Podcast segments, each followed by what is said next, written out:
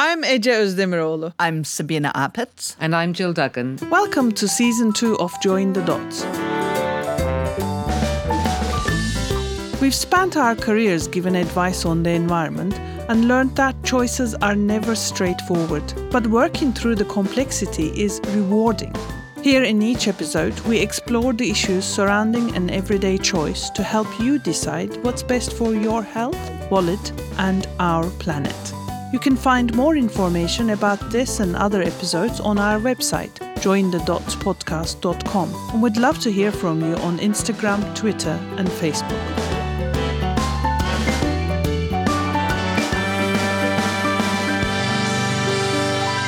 Welcome to the choice episode for December 2021 of Join the Dots. An advantage of starting a podcast series in late October is that I, for one, don't feel like the end of the year has come. The tiredness has set in because we're just starting season two. We spent November talking about and reporting from COP in Glasgow, um, and now we're back to preparing for our uh, festive season. We talked about the festive season last year in season one, and not being able to meet up with families due to COVID then made us focus more on the true gift of giving time showing love and support rather than spending money buying the next big toy, indulging on festive spending, perhaps even beyond our means. All that is still valid this year, but at least in the UK, we're hoping to be able to see some family members, although this week in particular, um, yeah, there's, I can see on screen, fingers are being crossed, eyebrows are being raised, but this week in particular, we're waiting for Omicron related announcements and maybe the Christmas will be postponed. In any case, whether we are in our home or in meeting family, one thing is for sure in Britain at least that we are going to be drinking a lot more than in a normal time. And I, for one, realized one of the rare times that I don't have environmental anxiety is when I'm having my first pint of the day. But I do also think about what the impacts of that pint is or or wine or whiskey or whatever your favorite tipple so we're particularly lucky to have dagmar Droogsma with us. So dagmar can you tell us a little bit about yourself before we dive into why are you our guest for our choice for especially the impacts of the drinking alcoholic beverages for this episode? Yes and i'm very happy to do that and thanks for inviting me. So I have worked on environmental issues and tackling climate change since about 2005. I first did this in the public sector, uh, working for UK government until 2018. And since March this year, I work for a, a global environmental NGO. But the two and a half year in between, I worked for the trade body of the Scots whisky industry. And my main job was helping them to develop their sustainability and net zero strategy. And then on, on top of that, I'm a huge wine fan. So I think I did my first wine course in about 2000, 2001. And I've been learning about wine ever since and, and also about the sustainability of wine. So very happy to talk about that today. Thank you for that introduction, Dagmar. I dug a few numbers up because I was interested in what the consumption figure was like over the festive period in the UK. But I've seen that one source, and we'll have these sources on the website, that we spent something like 12 billion pounds on alcoholic beverages over the four weeks to Christmas.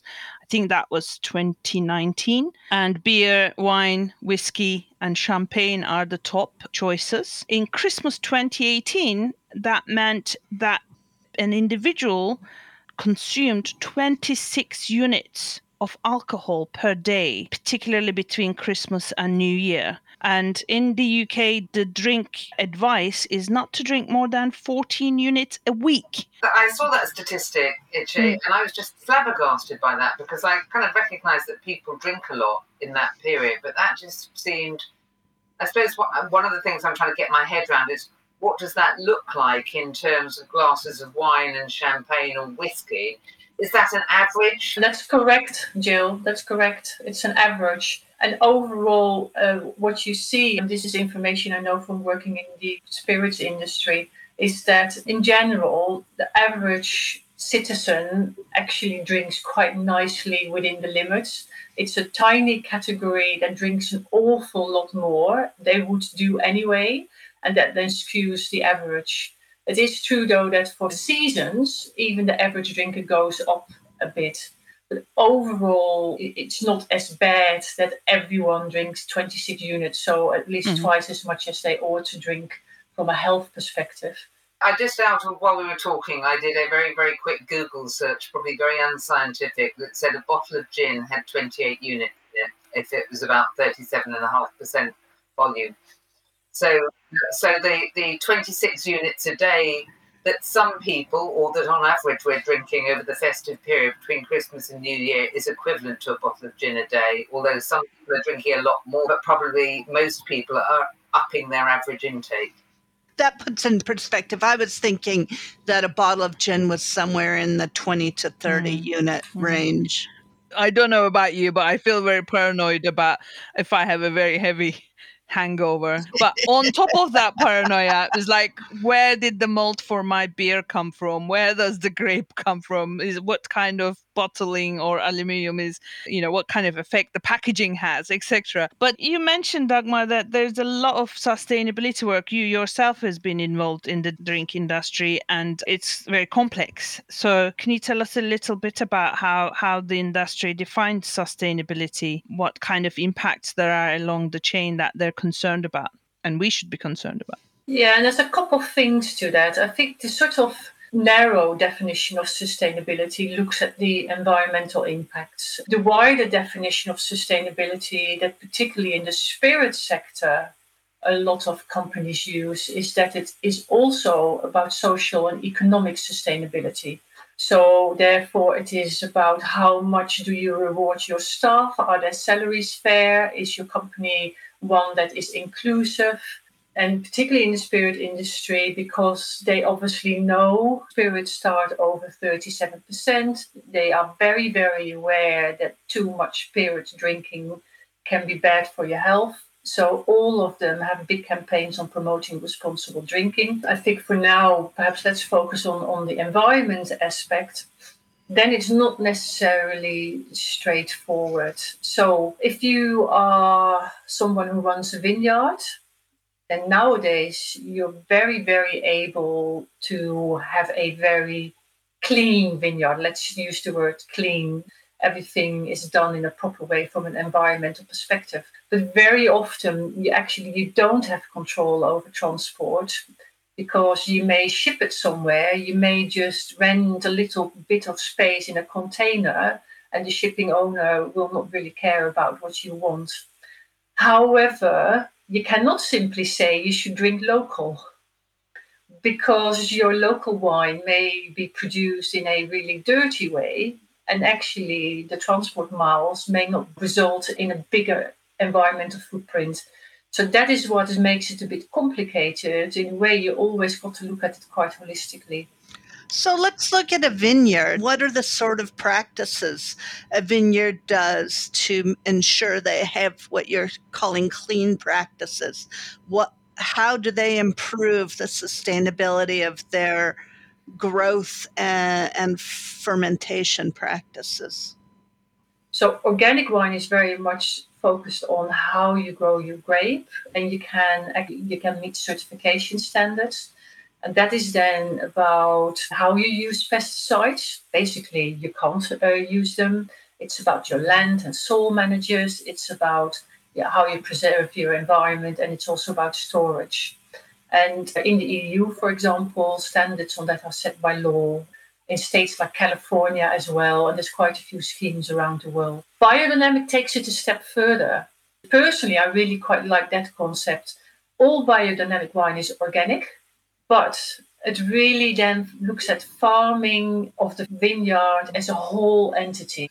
It's, it's quite fascinating. So, Dagmar, I, I've been very lucky to have a biodynamic organic English wine this year, and English wines are very expensive. But from what I can see, and I've spent a bit of a year of going around the vineyards of Kent and Sussex, which says probably quite a lot about me.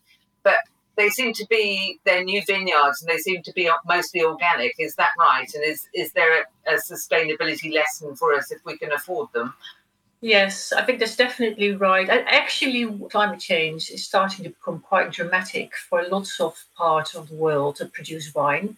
And they're very aware that by becoming sustainable, by treating the land well, doing all the right things, they can continue to produce wine for a longer time. You particularly see in England that most of the new vineyards directly go for organic or, or sustainability criteria, what have you. It's very, very common for most vineyards to think about those things, but there is a price attached to it. If you buy wine for three, four pounds, if you can even get them still, it's unlikely they're sustainable. So they do tend to be a bit more expensive, unfortunately.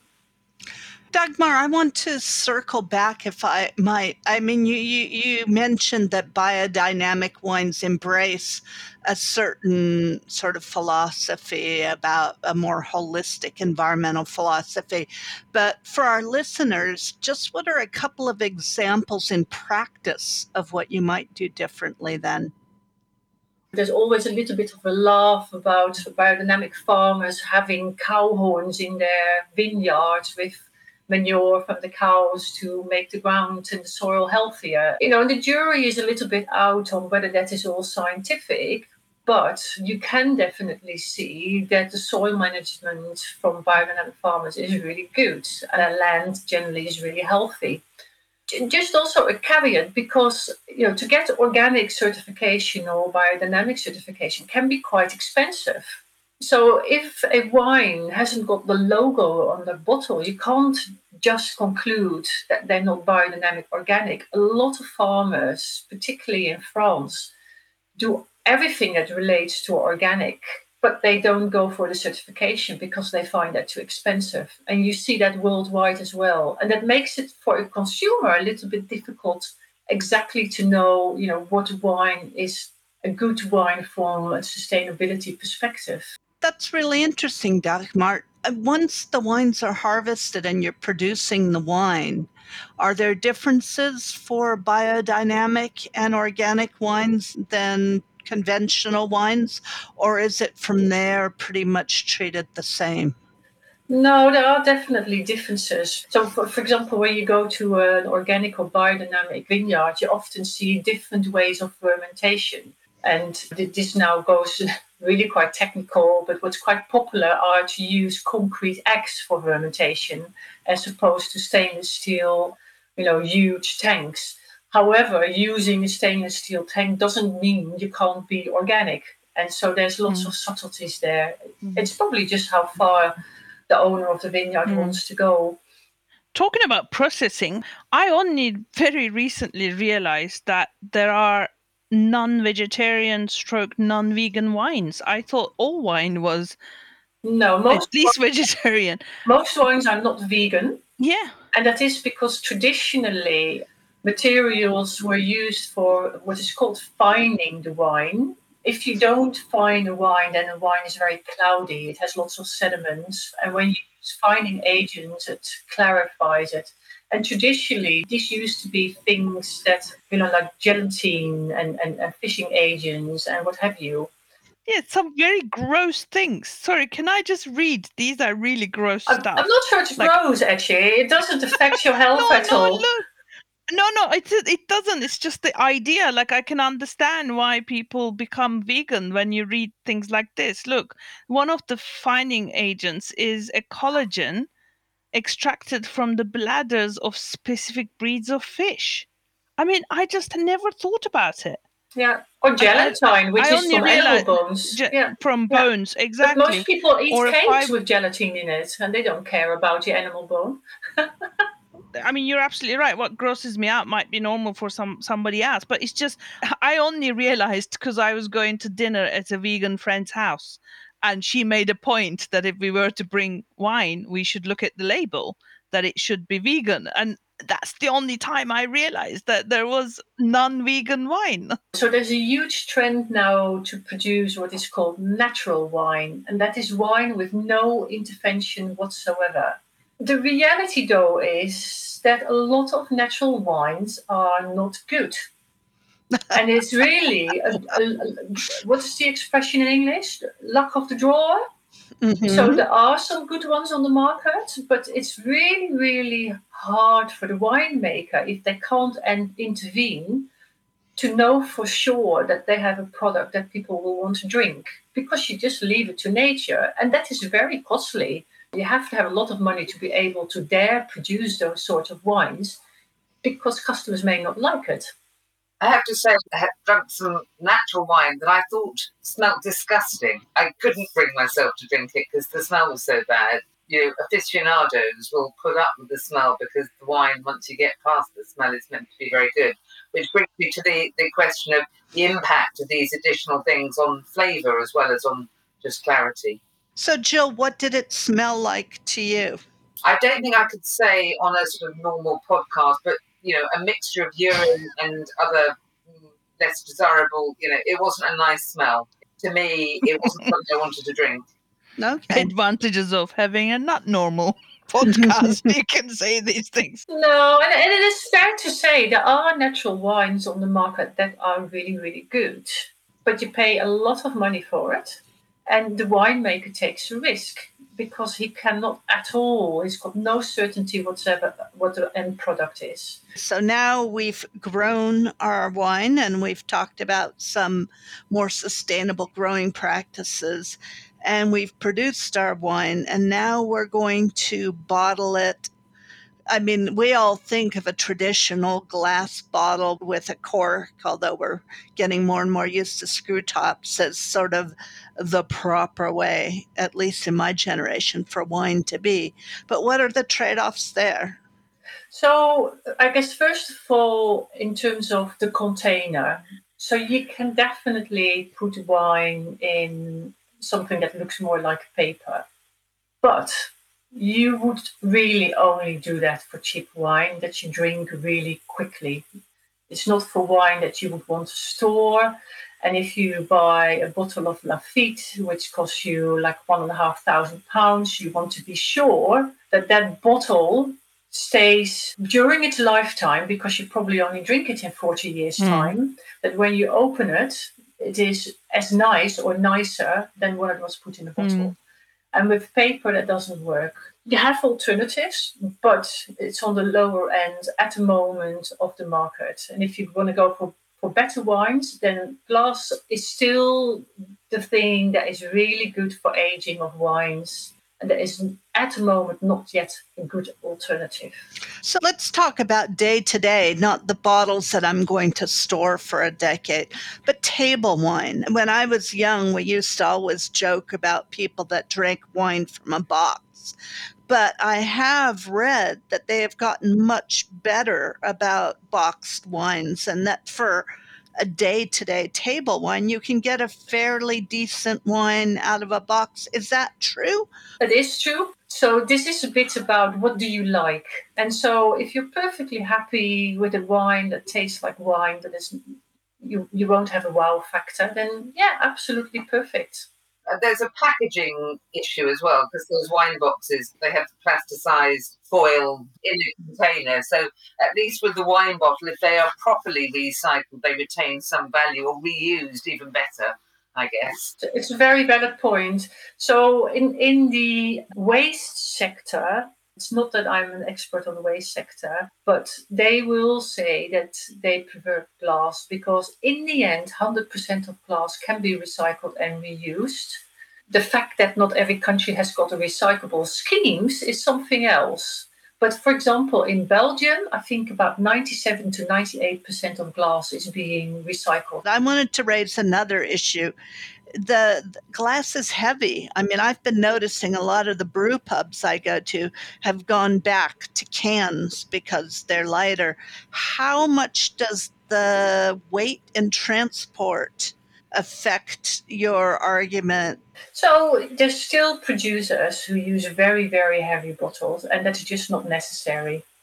And actually, there's even a trend amongst wine drinkers to not want to have those bottles. So I think that you will start to see a change there. So some countries hardly use heavy bottles anymore, and it has got an impact on transport. Yeah, so it's a very fair Mm. point. So talking about so packaging and transport, I read somewhere that the screw tops was better because aluminium tops made sort of protected the wine better or avoid spoilage. But you're much more in favor of the traditional cork because it's a biological matter. Both have a place, but cork is a natural product. It has a very low carbon footprint. It's produced in a very small part of the world where orchard management is actually really, really good Portugal, right? Yeah, yeah. And actually, the beauty of cork is also that you can use it for lots of other products. I'm not saying that people necessarily do that, but mm-hmm. screw caps are produced through processes where you use industrial heat. There's hardly any schemes in the world that properly and efficiently deal with recycling of screw caps. So I, I think there's a lot of research being done at the moment about sustainability of the two, and most people feel that corks is still much more sustainable. Mm-hmm. From a winemaker's perspective, you will use screw caps for bottles that don't need to age very long. And actually, now some of the materials used for screw caps, because there's different types of materials for screw caps, are now so good that you can actually probably store bottles for 10, 15 years. But there is just no evidence yet that if you have a bottle that you want to keep for 20, 30, 40, 50 years, that screw caps can do it. Perhaps they can. Someone needs to dare try it. But then cork is still a favorite, although you can have problems with cork because it is not always stable. There's difference in the level of cork you can buy. In countries like Australia, for example, have often complained that they don't get the best cork but that is reserved perhaps for markets closer to Portugal. I don't know if they're right, but you particularly see, therefore, in countries like Australia and New Zealand that their screw cap is much more popular. I tend to to go for kind of European wines because I think that I want to avoid sort of shipping wine from New Zealand, Australia, or Chile, Argentina, South Africa, or whatever. But am I right, or am I making the wrong decision, not paying enough attention to how the wine is produced locally versus how many miles it travels? I think in an ideal world, indeed, you would have the data about every part of the process, and then you know whether indeed the environmental footprint is worse for one wine than the other. So I think really it's quite hard to say that the local wine is necessarily better. Yeah. Where do we find that kind of information though? Do we go to sort of producer's website or the certifier's website or something? Well, this is then where it becomes complicated because you will actually see that if they're part of certification schemes, it gives you quite a good idea. And you could look at sustainability certification schemes, you could look at whether they're organic or biodynamic, although that does not look at transport, but at least part of the process is really sound. But if you go to websites from wine producers, you often don't find a lot of information. You know, what you can do as a consumer, you can, for example, favor wine merchants and supermarkets that work with sustainable producers, and some really do you can definitely ask your wine merchants or your supermarkets what steps they have taken to make sure that wines are sustainably produced. It is consumer power. If we all ask that, I'm very certain that they will change from whom they purchase their wines. So the advantage of wine is though that you have those schemes because then you know we haven't talked yet about Scotch whiskey or other spirits. Yeah, no, but they don't tend to have the schemes. However, their websites tend to give more information. I really like the big, smoky, heavy, peaty whiskeys. And of course, peat is a real problem. So, talk to me about peat and whiskey. So, there's a big uh, misunderstanding about peat. So, lots of people seem to think that whiskey makers use peat for burning, for for processes. It is just a flavor agent. And so if you look at the in the UK of the peat that is on the market, the whiskey industry uses less than 1% of peat that is being sold at the market because they only use it for flavoring. Okay, I understood the peat was being used to toast the grain. No. Am I wrong there? So it's yeah, no, okay. not at all. No. So quantitatively, it's really nothing like the garden no. soil and the damage to peat bogs for development. No, it's really tiny. And on top of that, the industry is really, really aware of the fact that it's quite a symbolic thing and people don't necessarily know what peat is being used for. So they feel quite big responsibility. They they want to continue using peat for flavorings. So a lot of them actually are investing in schemes that relate to restoring peat. So a few of the uh, whiskey makers have got their own peat fields. Generally they buy it through others and quite a few are working with Scottish government and organizations like IUCN to help restore peat, even though they're only a small part of the users. I can't tell you how happy that makes me because that takes one bit of guilt out of my life. Yeah. And it's also, I think the peat is not just useful for whiskey in terms of flavor, but in terms of the, the quality of and quantity of water that That's, producers get, isn't it?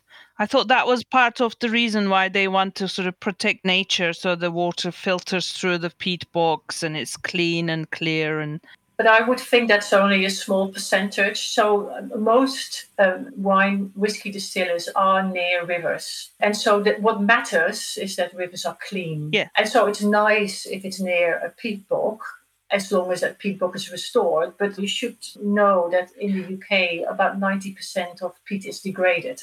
Yeah. So actually, you've got to be quite lucky to be near a peat bog that is doing its its trip. I'm thinking of particularly the, some Speyside projects where the whiskey producers, I think, were investing in some renovation of peat bogs. But I'll put the link to that that study I'm thinking about on our website anyway. So, Dagmar, you were working with Scotch whiskey producers on their sustainability plans. And one, I'm really interested in the sort of things that they were doing, but also as a consumer or even as a purchaser of whiskey as gifts. What are the sort of things, the indicators to your average consumer when you know we don't have full information, we can't be bothered to go on a website? What can we look for? In the beginning of this year, the whiskey industry adopted their new sustainability strategy and this year I worked for a trade body of which about 95% of the whiskey makers are a member. So they all committed to going to net zero by 2040. And that's quite a feat because they are an industry that is dependent on industrial heat. And so that means that actually at this moment in time, they do not even really know how they're going to do that. And so they are, you know, we're talking about the whiskey process that needs heat at incredibly high temperatures. They can't use electricity because it doesn't get those temperatures. So they need boilers at high temperatures. So quite a few are already converting to boilers that are being heated by biomass or by biofuels. They're also investing in research in terms of high temperature heat pumps because that may be a solution. And they're looking forward to particularly green hydrogen, but they also, you know, they don't know yet how well they can use it for whiskey makers, boilers, you know, which just seems like an industrial thing, are really important. And if you start to tamper with it, it can actually change the profile of your whiskey. So you, want to do that in a very responsible way so that the drink at the end doesn't change. So a lot about their net zero aspect is about the energy process. So 90% of their emissions probably comes from the energy they use. But besides that, they've also committed indeed to what just talked about peat, which is about you know using peat responsibly and as minimum as possible and investing in restoring it. Um, they're looking at biodiversity of their sites and investing it. And there's some brilliant projects that some of them are doing, where, for example, they're working together with water companies using wastewater to filter whatever and having new oyster fields and what have you. It's, it's really quite exciting stuff they're doing. And they're looking very much at the packaging. So for the whiskey industry, packaging is the hardest part of their net zero and sustainability commitments. And that's partly because they've got to use glass, but actually, you know, it's a high-end product, and a lot of the consumers, unfortunately, still want all the wrapping and packaging around it. And that is something, a behavior that they really, really need to change because, you know, why would you want a bottle with a packaging around it? It's, it's just wasteful. But they still see that in certain markets, the consumer demands it. Otherwise, they don't want to buy it. Now, ultimately, you know, the economic aspect comes in there. Having said that, there's a lot of investment also, you know, working with packaging industry in trying to change that. But that will take a little bit of time. And they also have the transport issue. So 90% of Scotch whisky is exported. Yeah, so that is a lot. And most is being shipped. Now, and that goes back then to, you know, you may ship a part of your whiskey to, say, Taiwan, but you only need a tenth of a container. So uh, when I worked with the Scots whisky industry, we had discussions about, you know, what can you do about transport? They feel that within Scotland, they've got a market power to change things. But the moment you then go global, it becomes much harder. And so this is actually something about what I think, you know, working for an environmental organization, we can help because this is about changing the demand side so that shippers actually got to follow what those who use their services want. And that is not about individual companies, this is about bringing sectors together so that the operators, the shipping operators, got to listen to what the cargo, you know, the people who bring the cargo in need to do. That is the hardest part. And that's true for the wine industry as well, of course. So, what is it that the shippers would be different do differently to be more sustainable? This is still very much about the fuel they use, and so there's lots and lots of discussions going on about you know alternative fuel use. Design of the ships, there's a lot of things that can be done to reduce the fuel use and the kind of fuel that ships use and to make them much more efficient. And so I think there's a, a big, big topic for the future as well. But that means getting rid of an old fleet and really renewing the shipping fleets, or can you upgrade old ships? You, you can upgrade old ships. Okay. You can you can use different fuels. You can do quite a lot. Hmm. Interesting and countries starting to take action. You know, the EU now has proposed an, an, uh, a carbon market trading system for shipping.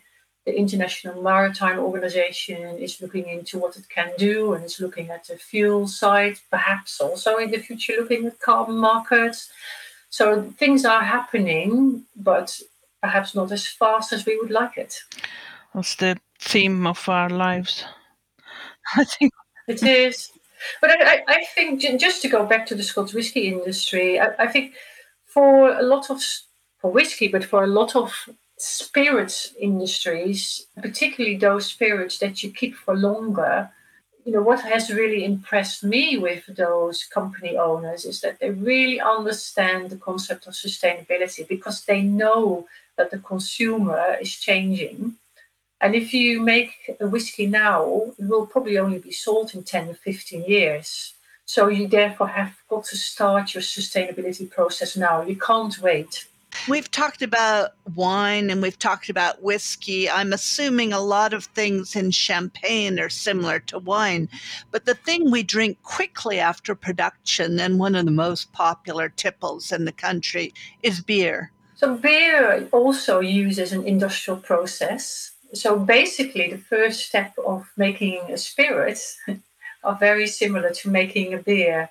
And so, you know, in theory, therefore, there's the steps the beer industry ought to take are quite similar to the spirits industry. They also have got a, a big thing with energy.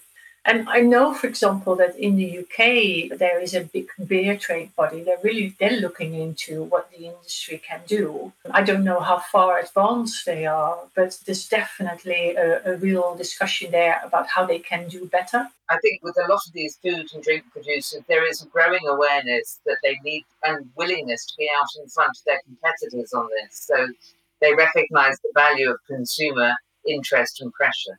But I see you shaking your head, Dagmar. What don't we know? Um, as a consumer, when you really want to know, you know, what sustainability for a product is, you've got to ask questions. You've got to go to websites and you've got to ask questions. When a company says they will go net zero and you don't really believe it, it is useful indeed investigating their websites a bit. So I'm aware, for example, of some producers, and I, I won't name any names, that claim they go to net zero, but then when you start to look at it, the only thing they do is planting trees. Mm. Now, that is not about going to net zero. That just means you plant trees. You still got to reduce your emissions. So, we really need to ask producers what it is and how they define their net zero claims, is yes, what I'm hearing. Absolutely. But also, there's also definitely a powerful role for merchants and supermarkets. Mm-hmm. Is there a role for government in this? Is there a top down? Oh, oh, yeah, definitely. This that we can ask for? Yeah, we're lucky. We live in a country and we live in a part of the world where there are top down targets. Uh, but then there is still an individual choice for companies on how they want to implement that. And so I think the interesting thing is that the UK government has set net zero by 2050, Scottish government by 2045. For me, it then becomes interesting if certain companies or sectors want to do it earlier. And then I'm starting to ask questions about how are you going to do that? And is that credible? And do you have a plan? And you know, coming back to the Scots whisky sector, they did not just make that up. They used one of the reputable consultancy firms in that space to draft scenarios for them how they could best do mm. it. And they also acknowledge that, you know, if you're a tiny whiskey company where you may only have one distillery, your pathway to net zero, frankly, may be a lot easier. It may be the conversion of one of your boilers. But if you're one of the big guys and you have about 30 distilleries, it may take a bit longer you know, you may have more money, but it will take longer. And so they all have their own pathways. As a consumer, you can ask what the plan is and whether the plan is credible. Well, thank you to our guest, Dagmar, who's provided a wealth of information about what the wine industry and the Scotch whisky industry in particular doing to address sustainability. And clearly, one of the things that's quite difficult if you're a consumer is having some easy access to information at the moment on this. If we want to dig, then there's going to be a bit more out there.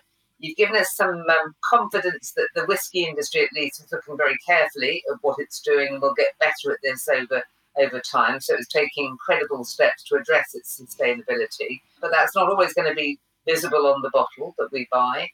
I think you've told us quite a bit about what winemakers are doing and the lessons that I've taken. So please shout if I'm wrong. That organic wines and biodynamic wines are a good place to start if you can afford them. And buying from regions close to home. And luckily for those of us living in Northern Europe, the, the wines closer to home are getting better and better with climate change, but that's not the same everywhere. So, learning about your local producers, but also recognizing that some producers will not have gone for organic certification but might be as good as. So it's a quite complicated picture. And for the wine buffs out there, go and look on the website of the wines and the vineyards where you like their wines to find out more and to see if you can persuade yourself that they're doing enough. And I think the other thing that you've said to us is it's really important that we go to our supermarkets and our, our providers to let them know what we want because actually they're the ones that can put the right sort of pressure on producers around the world to make sure that they're cutting their emissions in the transportation of, of drink and in the production of drink and in the packaging of drink.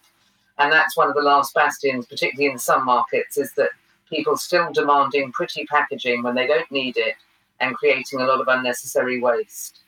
That's been a really, really interesting, um, not entirely guilt free, therefore Tipples over Christmas and those frightening statistics about how much many of us drink over Christmas. But having said all of that, I think I at least will be able to enjoy a tipple thinking that things are going in the right direction. So thanks very much. Yeah. Thank you, Dagmar. Yeah. Thank I, you. I got to run because I Must be smell your that the dinner food is time. almost ready. Thank you. and we're opening a nice bottle of wine. It was nice meeting you. I'd like to I'd like to drink wine with you sometime and well, we should your meet up and drink a glass of wine. Yes. Thank you for listening. Thank you to the rest of the team, Neil McCune and Anna Gunn. You can find more information about this and other episodes on our website, jointhedotspodcast.com. And we'd love to hear from you on Instagram, Twitter, and Facebook.